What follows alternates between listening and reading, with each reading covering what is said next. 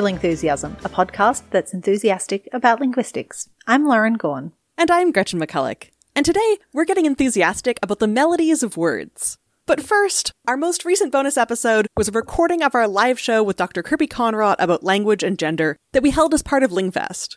Thanks to all the patrons who attended, asked excellent questions, and also helped support us by keeping the show ad free. To get access to this bonus episode and many, many other bonus episodes to listen to, go to patreon.com slash lingthusiasm.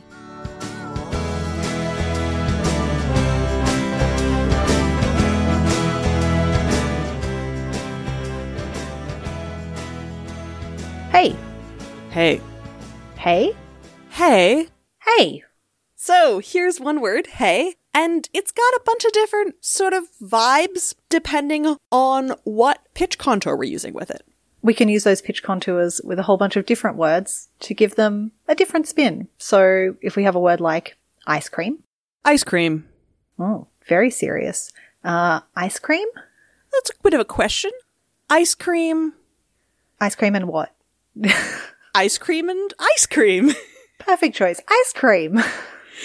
Very excited ice cream.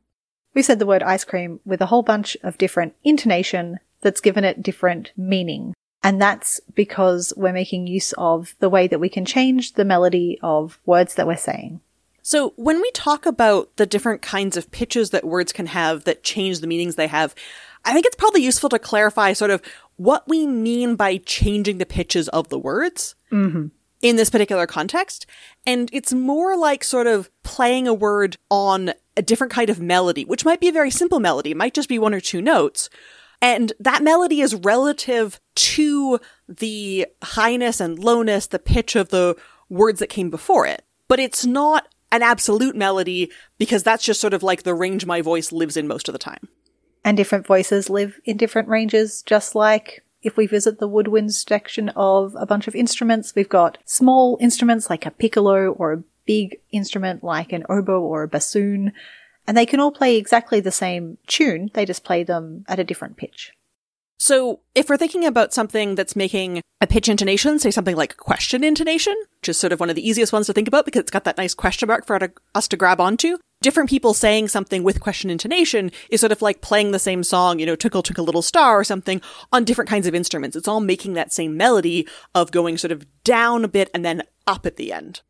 And there's a lot of different meaning that we associate socially with different pitches. So whether someone has a high voice or a low voice, we played around a lot with this in our episode on vocal folds and how we have different associations with different pitches for different genders.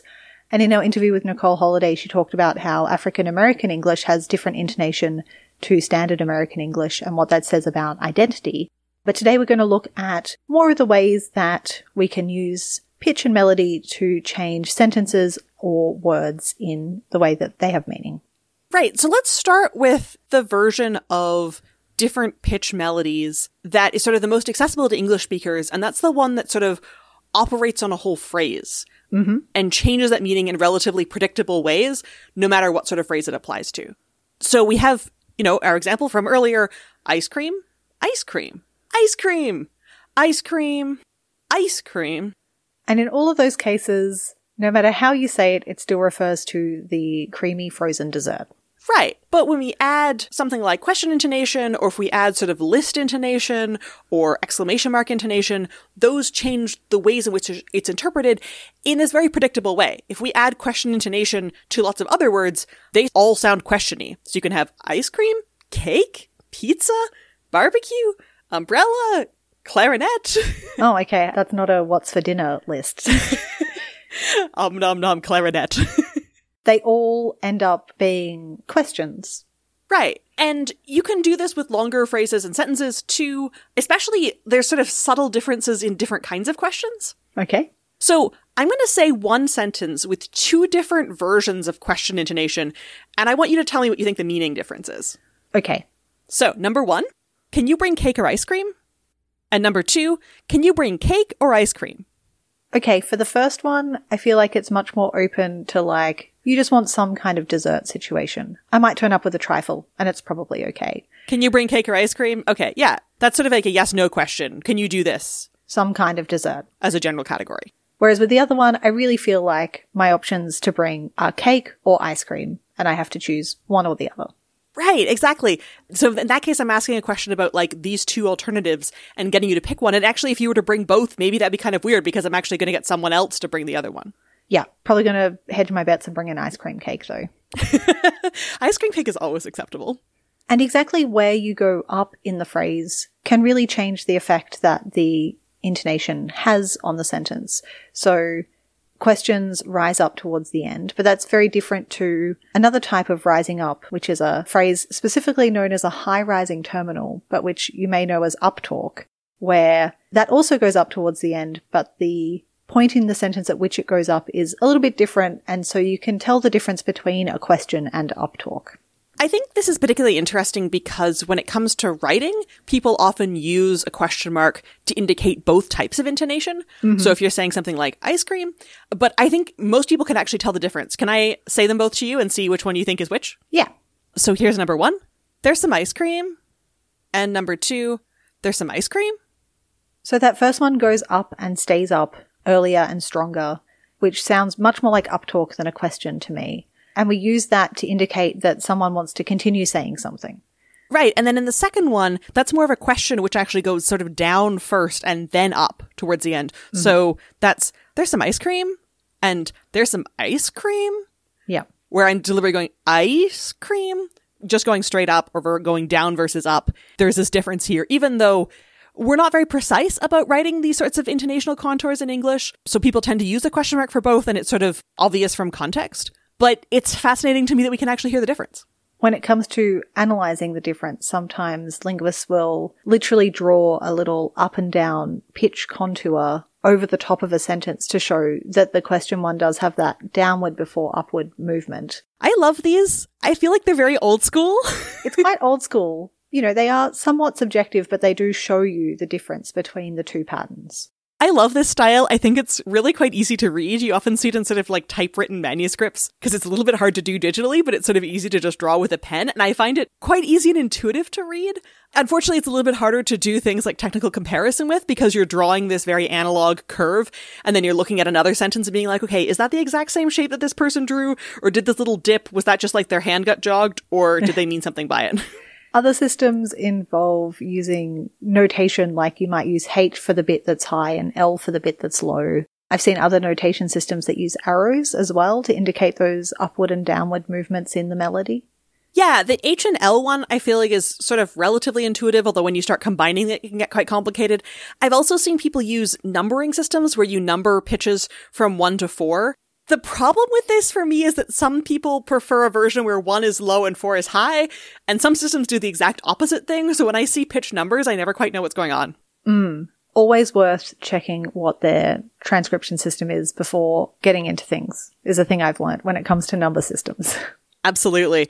I think that pitch systems are something where they've been one of the hardest things for me to sort of learn at a technical level because when it comes to something like, okay, you know, here's some sounds, we're going to produce them, we're going to transcribe them, we're going to sort of write down a bunch of symbols for them.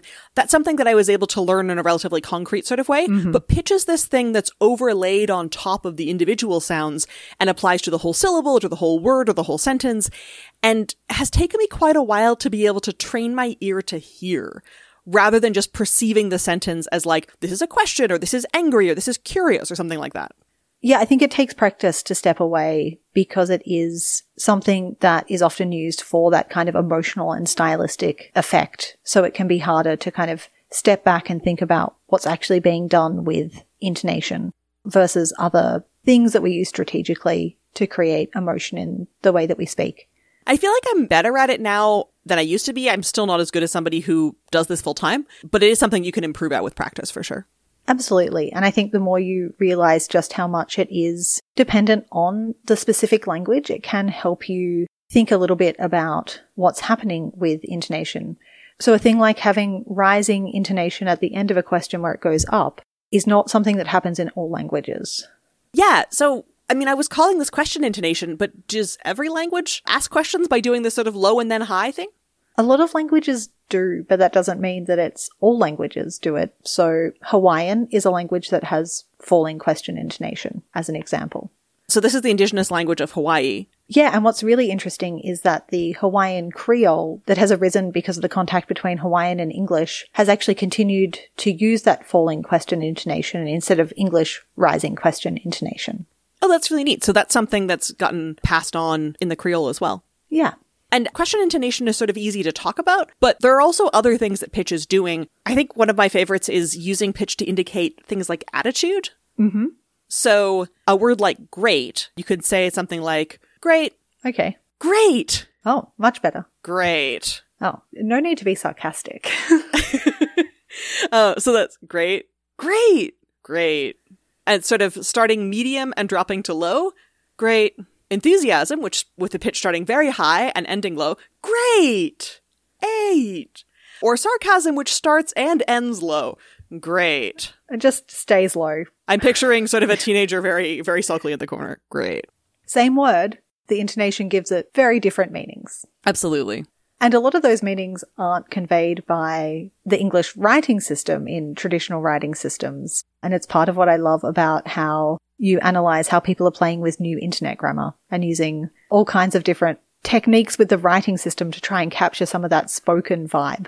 This is something that I talked about a lot in Because Internet, but there's also a Tumblr post that I think very succinctly summarizes it, in which the first poster says, part of the new internet grammar, using question marks not to denote questions, but upturns in voice, so that a tentative statement gets a question mark, but a flatly delivered question doesn't.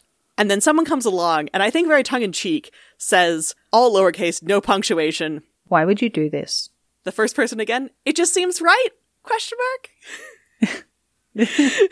So I think we're sort of evolving more subtle ways of indicating like intonation like this, including things like deadpan questions or tentative statements, but it's something that's kind of a work in progress in English, which is a nifty thing to keep observing. You can also use intonation for emphasis. So where you choose to create a rise in the sentence can indicate that something is prominent. Yeah, so if you're looking in the freezer or something and you're making a list of what's in there, you might end up with ice cream and ice cubes. Even though normally you would say them as ice cream and ice cubes, because they both got ice in it, you want to stress the other part, the cream and the cubes, to differentiate between them a little bit more. But intonation isn't the only way that languages can emphasize different parts of a sentence. And I feel like I had to learn how to do this a bit differently when I was getting more comfortable speaking French because mm-hmm. in English, we have this strong tendency to use this pitch part and, and also loudness and things like that to emphasize certain words. So if you're in an ice cream place and it's kind of loud, you might be emphasizing like, can I get two scoops of the chocolate ice cream in a cone, please? To sort of make each of those parts more distinct. But I feel like French is a bit more likely to use word order in terms of which part you say first rather than saying particular parts in a more emphatic way that hasn't been as effective for me when I'm speaking French. Interesting. And it's a good reminder that when you're learning a language, you often don't overtly get taught how to use intonation. It's something that you pick up from listening experiments and talking to people and listening to people and, you know, trying to imitate them. Yeah, absolutely. And it sometimes it's sort of easy to imitate in the sense that when people are doing sort of mock versions of an accent, the intonation contours, mm. the characteristic intonation contours are some of the things that come really early. But I feel like it's also worth noting that sometimes what's a characteristic intonation contour or just sort of a default one in one language might be something that carries an emotional meaning in another language. Yeah. So I guess you want to be sort of cautious when we're reading someone's intonation as hostile or, you know, as overly friendly that this might be a relatively baseline thing for them and it's not that people are secretly hating you. If someone's language doesn't have a rise at the end of a question, it might come across as a hostile question, but it's actually just the way they're used to asking questions. Yeah, so it's something that's worth keeping in mind. So far, we've looked at how we can use pitch to change the meanings of full phrases or sentences, but we can also use changes in pitch to change the meanings of specific words. Right, so this is less of ice cream question mark versus ice cream yay or ice cream sarcastic and more like ice cream versus doorknob or something completely different. Or famously in Mandarin, the difference in tone creates a difference between the word mother and horse, but also the words hemp and scold, which are all part of the four tone system in Mandarin. Right, so they're all based on ma, pronounced with different tones. So you have the word for mother, which is ma, So that's high level. Ma. The word for hemp, which is ma, So that's a rising tone. ma.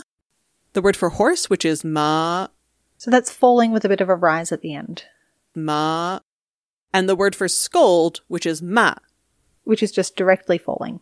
ma. And so there are four tones in Mandarin, and for the particular syllable ma, each of them corresponds to a word, but you could have other syllables where there happens to be a gap, and in this particular tone combined with this particular syllable, there isn't a word that corresponds to that gap. Whereas you don't have something like in English, oh, we just never say this word with question intonation. You can't question this word. No one ever questions peanuts. They just don't get questioned. And because the tone is so integral to the meaning of the word, tone is often much more likely to be expressed in the writing system if a language does have a writing system. So both the Mandarin type thing where the tone changes the meaning of the word and the English type thing where the tone affects the meaning of the whole phrase, they're both drawing on a sort of similar resource at the acoustic level in terms of how the pitch melody changes mm-hmm. as you're producing the thing. But because they have such different functions in terms of language, they get referred to by different names. So the English one is intonation and the Mandarin one is tone. And these are both sort of words that crop up, sometimes used a bit more loosely. But in the technical linguistic sense, tone is when the meaning of the word itself changes, and intonation is when the broader meaning of the word as it fits into the phrase or into the discourse changes. And as far as we know, every spoken language makes use of intonation. Tone is actually pretty prevalent. There are some estimates that 60 to 70% of the world's languages do have this word meaning changing tone function to some extent. It's just that a lot of these languages are those languages with really small populations that you hear less about. And they're concentrated outside of the Indo-European family. Uh, with the notable exception of Mandarin and other Chinese languages, all of which I think have tone, which are not small languages. There are definitely many large languages like Vietnamese and Hmong, as well as you said, the Chinese languages that have tone that are, you know, national languages, very visible. But also many, many of the world's smaller languages also have tone systems of some type or another. But because all languages make use of intonation somehow, if you're not already familiar with a tone language and you're trying to learn one, sometimes people draw on the intonation resources by writing like Mandarin tones using question marks and exclamation marks and things like that as a sort of cue to bridge you over to using it for tone purposes. And this can be pretty effective at a learning level. Huh. Yeah, I could see how that would be useful. So for that second tone, which is rising, you could map that onto your understanding of question intonation, which is also rising. Exactly. And this can be sometimes a, a, notation thing that people can use to take notes with and help remember how to pronounce it. I find for me, I've haven't really tried to learn Chinese, but I've been exposed to enough of the same ma example that shows up in linguistics a lot that I can now sort of hear it and reproduce it immediately after someone has produced it. Mm-hmm.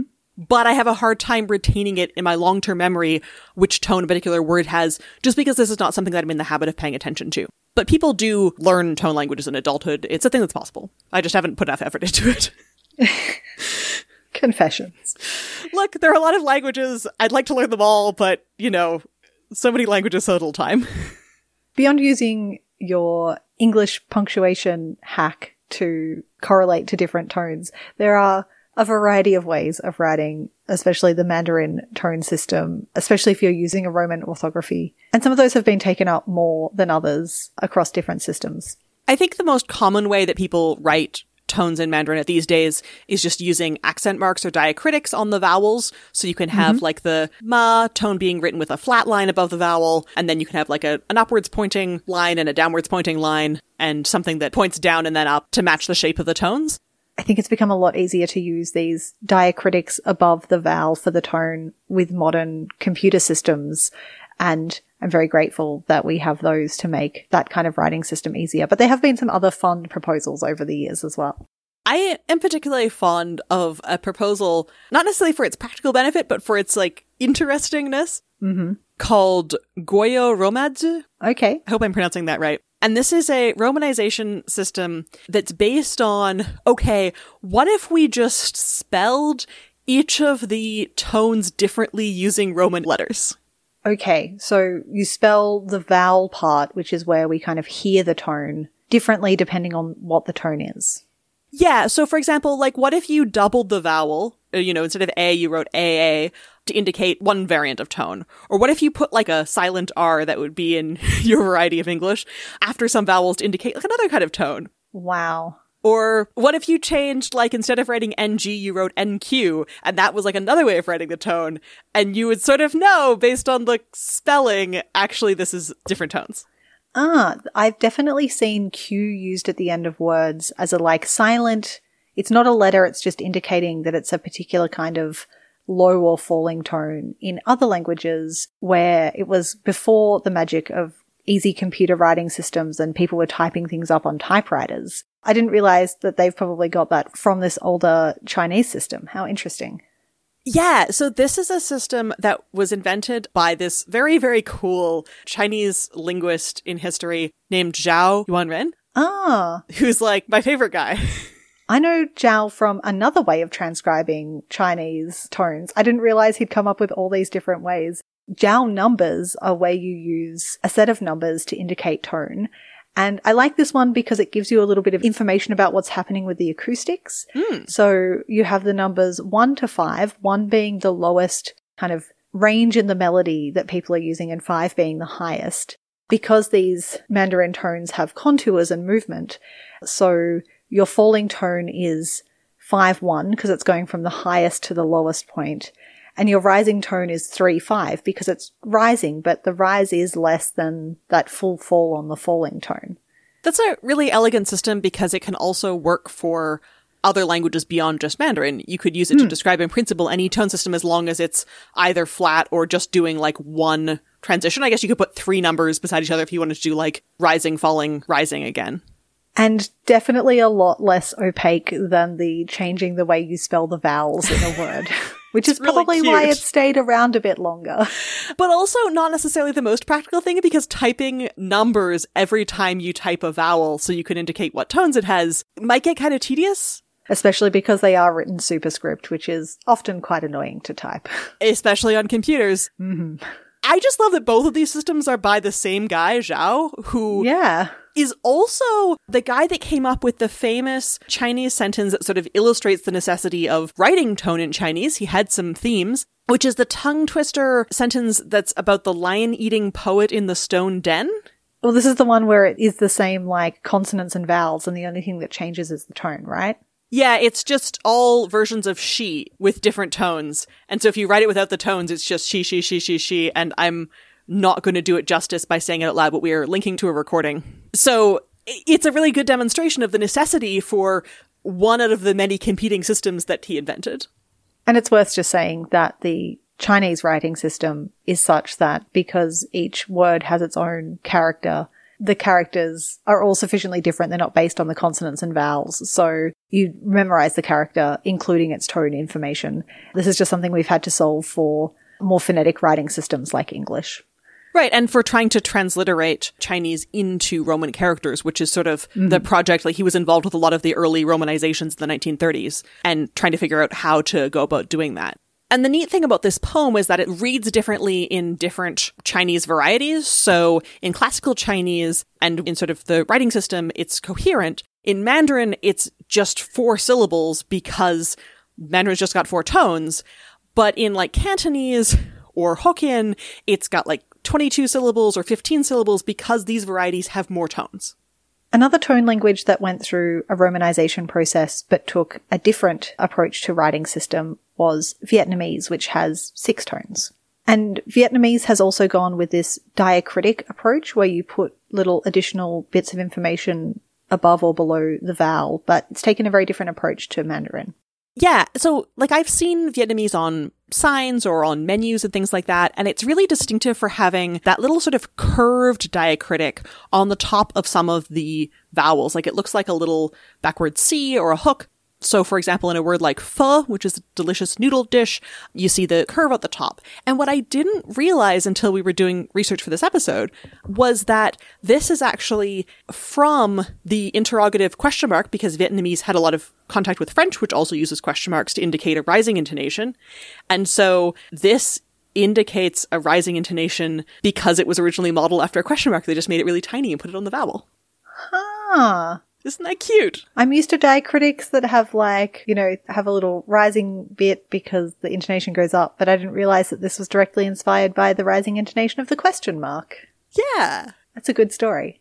So you've worked on Tibetan languages, right? There, mm-hmm. There's tone in those? There is tone in Tibetan languages. Yolmo and Syuba, the languages I work with, have a two tone system, which only happens with some combinations of sounds.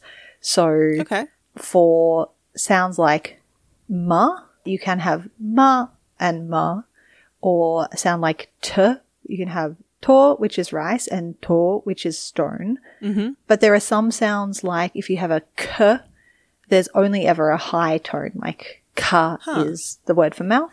And if you have a sound like g, you only ever have a low tone. So the tone isn't for every combination of sounds. It is depending on the environment of the consonants that it's hanging out with. So how do people go about writing that? The languages I work with have taken the Nepali writing system, which was designed for Indo-Aryan languages, but maps pretty well to their sound system. And they often include a H to indicate low tone, because that low tone is kind of breathy. So they have like a silent H there. Okay. The H is not for high, it's for the breathy low tone. Yeah, just to be uh, non-English about it. Mhm. So that word stone would be T-O-H in English orthography and using the H character in Devanagari as well. So not that far off one of Zhao's proposals, in fact. Not that far off one of Zhao's proposals, except that I think the Q was somewhat arbitrary and the H does correlate with this kind of h vibe to the vowel that the low tone brings. But for Tibetan languages that are written with the Tibetan script, what's really interesting is the script doesn't have anything about tone because it was in existence before the language developed tone. It's something that can come about in a language. So the script is older than tone in the language itself. Yeah, and so you tend to know what words have high or low tone because it's that same kind of environment factor if it's something that has more likely to have a high tone or a low tone. But it's done with these very elaborate consonant clusters, which used to be pronounced and now aren't and have become the tone system. And sometimes you get a silent letter like E that used to be pronounced, and at the time it cued sound changes in the words. So if you have something like mat versus mate, the E in mate would at one point have cued the vowel to be different. And now, even though that letter is silent, it still cues those same sort of sound changes that it used to. Yeah, except that it's just doing it with tone in Tibetan. And so you have this nice little time capsule of how the language has changed sounds, but still allows you to read tone into the language as well. One of the ways of writing tones that I think is super interesting that we've talked about in the podcast a little bit before, just switching continents a little bit from Asia to Mexico, mm-hmm. is in Chatino, which was in our interview with Hilaria Cruz, which we'll link to. They've got sort of either 14 or 11 tones, depending on what you're counting. And in either case, that's sort of too much to use a diacritic accent mark based system, because that's a lot of teeny tiny accent marks. It's also kind of a lot to use a numerical based system because that's more than sort of nine or 10 numerals to put at the end of your syllables. So instead, they use a superscript letters to indicate the different tones. Ah, that's a good solution. Yeah, so they have superscripts sort of A, B, C, and so on to indicate the different tones that are relevant for Chatino. And sometimes they're just written in all caps at the end of the word if the, you know, computer doesn't support superscripts. And these can convey the tones that they're using. While we're in the region, Zapotec is another language that has tone. And it uses tone for something more grammatical. So, so far we've been talking about how we change between words like mother and horse or stone and rice. They're completely different words that are unrelated to each other. But in Zapotec, you can use three different tones to create differences in the grammar of the language. Right, so the difference between I will write and you will write, there's a suffix that's added on to mean I, and then a high tone also gets added near the beginning of the word to go with that suffix, which indicates I'm doing it as opposed to you're doing it. This use of tone for grammatical things like tense or negation is also incredibly common across Central and Southern African languages as well. There's an example from Dinka, which is language spoken in Sudan, where the tone is the thing that makes a difference between the meanings of the following four sentences. One is, I hate Akol, which looks like a person's name. Two is Akol has been hated, So removing who is doing the hating and making it a passive, right? Or you hate Akol, also yet another tone. changing it from I to you, so changing the subject. And then Akol is hated. Oh, the present passive as opposed to past passive. I feel really sorry for Akol. I, yeah, I don't know who Akol is. I don't know why they keep showing up in this example sentences and why people hate them so much. But grammatically, it's very interesting. Indeed. The only thing that's changing is the tone on the verb hate, and that's creating different forms of the verb. Yeah, it's doing a lot of really interesting grammatical things in terms of changing important parts of the meaning. The use of tone for grammatical purposes, like changing it from I do something to this has been done, or changing something from I did it to you did it, this gets lumped in together with tone in general, the use of tone to distinguish between one word and another word. And I think that's just because languages that use tone for grammatical purposes also use it to distinguish between individual words. Yeah, there's an incredibly wide range of ways in which, especially languages like Dinka, can use tone for a whole heap of different grammatical functions and word changing functions. And that sort of brings us to okay, if the majority of the world's languages have tone and all the world's languages have intonation, what happens when you're trying to do something like, say, ask a question, which often comes with a characteristic intonation, and also your language has individual tones on the individual words? And the answer is it depends on how the tone system works and how that comes together with intonation. But let's look at some contrasting examples to simplify it. You mean we're not going to run through every single language in the world and exactly how its tone and intonation systems work together? Well, I've only researched one, so I'm going to start with that one. All right, well, tell us about that one. This is one of those I kind of messed something up and it turned out to be for the best stories. But we wanted to collect some tone data for Syuba, and so I asked some speakers to read out some word lists. And I thought I was trying to be pretty good at preventing them from doing list intonation because that would get in the way of the tones. But for one or two speakers, we really didn't do as good a job. It's very hard when you're recording long lists and it's been long days. And so we had one or two speakers where there was this really strong list intonation. So an English list intonation would be something like if you're reading apples, bananas, oranges, ice cream, cake, and each of those words is like there's another word in this list.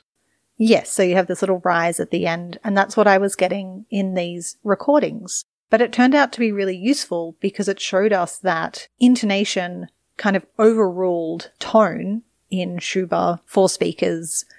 And that's kind of not a problem because there are only two tones. Not all words have a contrasting tone pair. And so tone is not doing as much heavy work in meaning and intonation can kind of take over from it. And sometimes when you have a language with more tones, the tone and intonation sort of interact with each other. And say you're trying to put, you know, higher intonation at the end of a sentence for a question, that might just make every tone a little bit higher compared to what it would have been if it wasn't a question. So you can still sort of hear that the tones are doing slightly different things.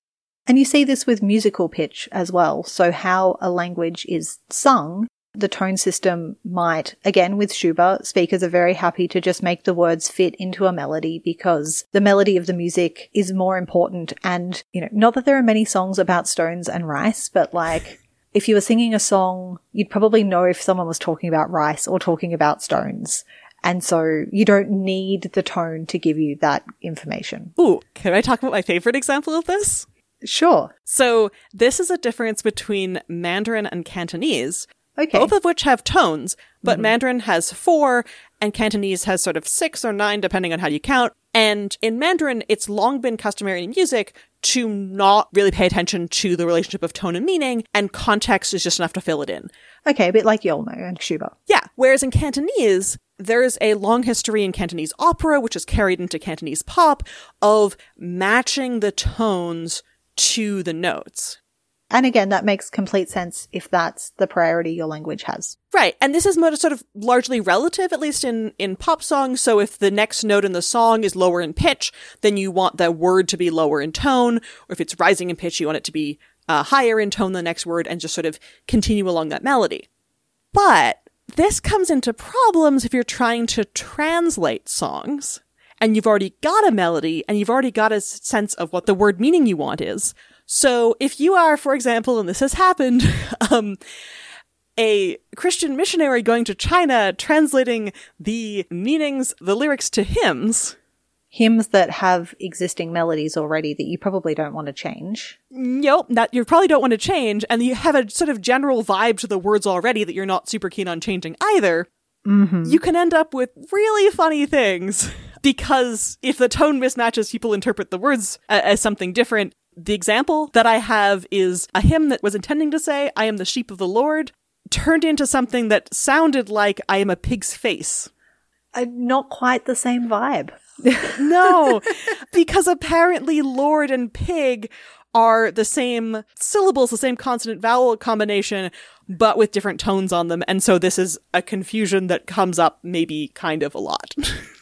a very good lesson for those working with tone languages doing translation. Make sure to do cultural consultation if you want to translate song lyrics.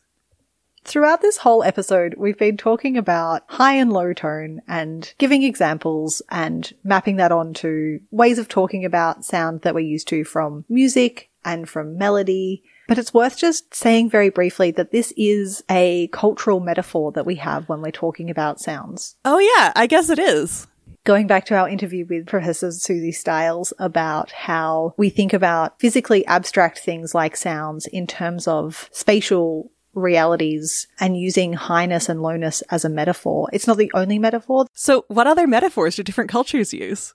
There's a metaphor in Farsi for pitch where you have thin or thick. Can I guess which one's thin and which one's thick to see if the sort of maps cross culturally? Have a go. All right. So I'm going to say that high notes are thin notes mm-hmm. and low notes are thick notes. Yeah. Excellent. But thin and thick is their default way of talking about it. And there are probably plenty of other metaphors cross culturally. In fact, when I was learning to listen to tone in Syuba, I would talk to people about high and low but one day we got ourselves into terrible confusion when I was working with one person because we were both using high and low, but I was using it in terms of musical pitch. Mm-hmm. And he was using it in terms of social status. Oh. Where what I thought of as high and small and thin, he was thinking of small and thin and therefore socially inferior compared to someone who was big. Sitting up on a big chair. Rich.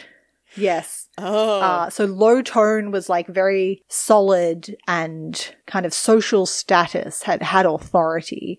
And we were using opposite high low metaphors. I was using a spatial one. He was using a social status one. And, uh, we ended up coming up with an agreement where we would just talk about whether it was the rice tone or the stone tone.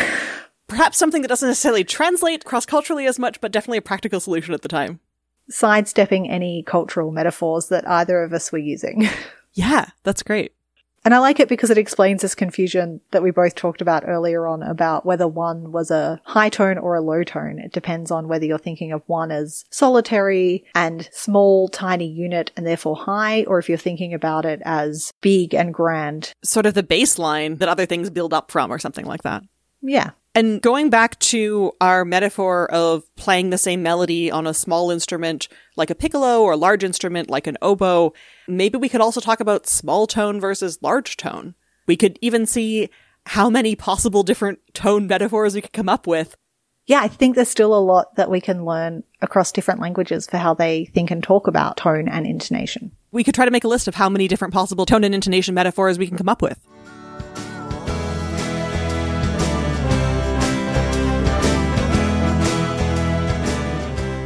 More Lingthusiasm and links to all the things mentioned in this episode, go to lingthusiasm.com. You can listen to us on Apple Podcasts, Google Podcasts, Spotify, SoundCloud, YouTube, or wherever else you get your podcasts.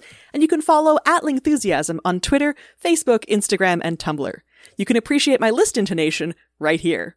You can get fancy aesthetic IPA charts, not judging your grammar stickers, and other Lingthusiasm merch at lingthusiasm.com slash merch. I can be found as at Gretchen A. McC on Twitter, my blog is allthingslinguistic.com, and my book about internet language is called Because Internet. I tweet and blog as Superlinguo. Have you listened to all the Lingthusiasm episodes and you wish there were more? You can get access to an extra Lingthusiasm episode to listen to every month, plus our entire archive of bonus episodes to listen to right now at patreon.com slash lingthusiasm. Or follow the links from our website.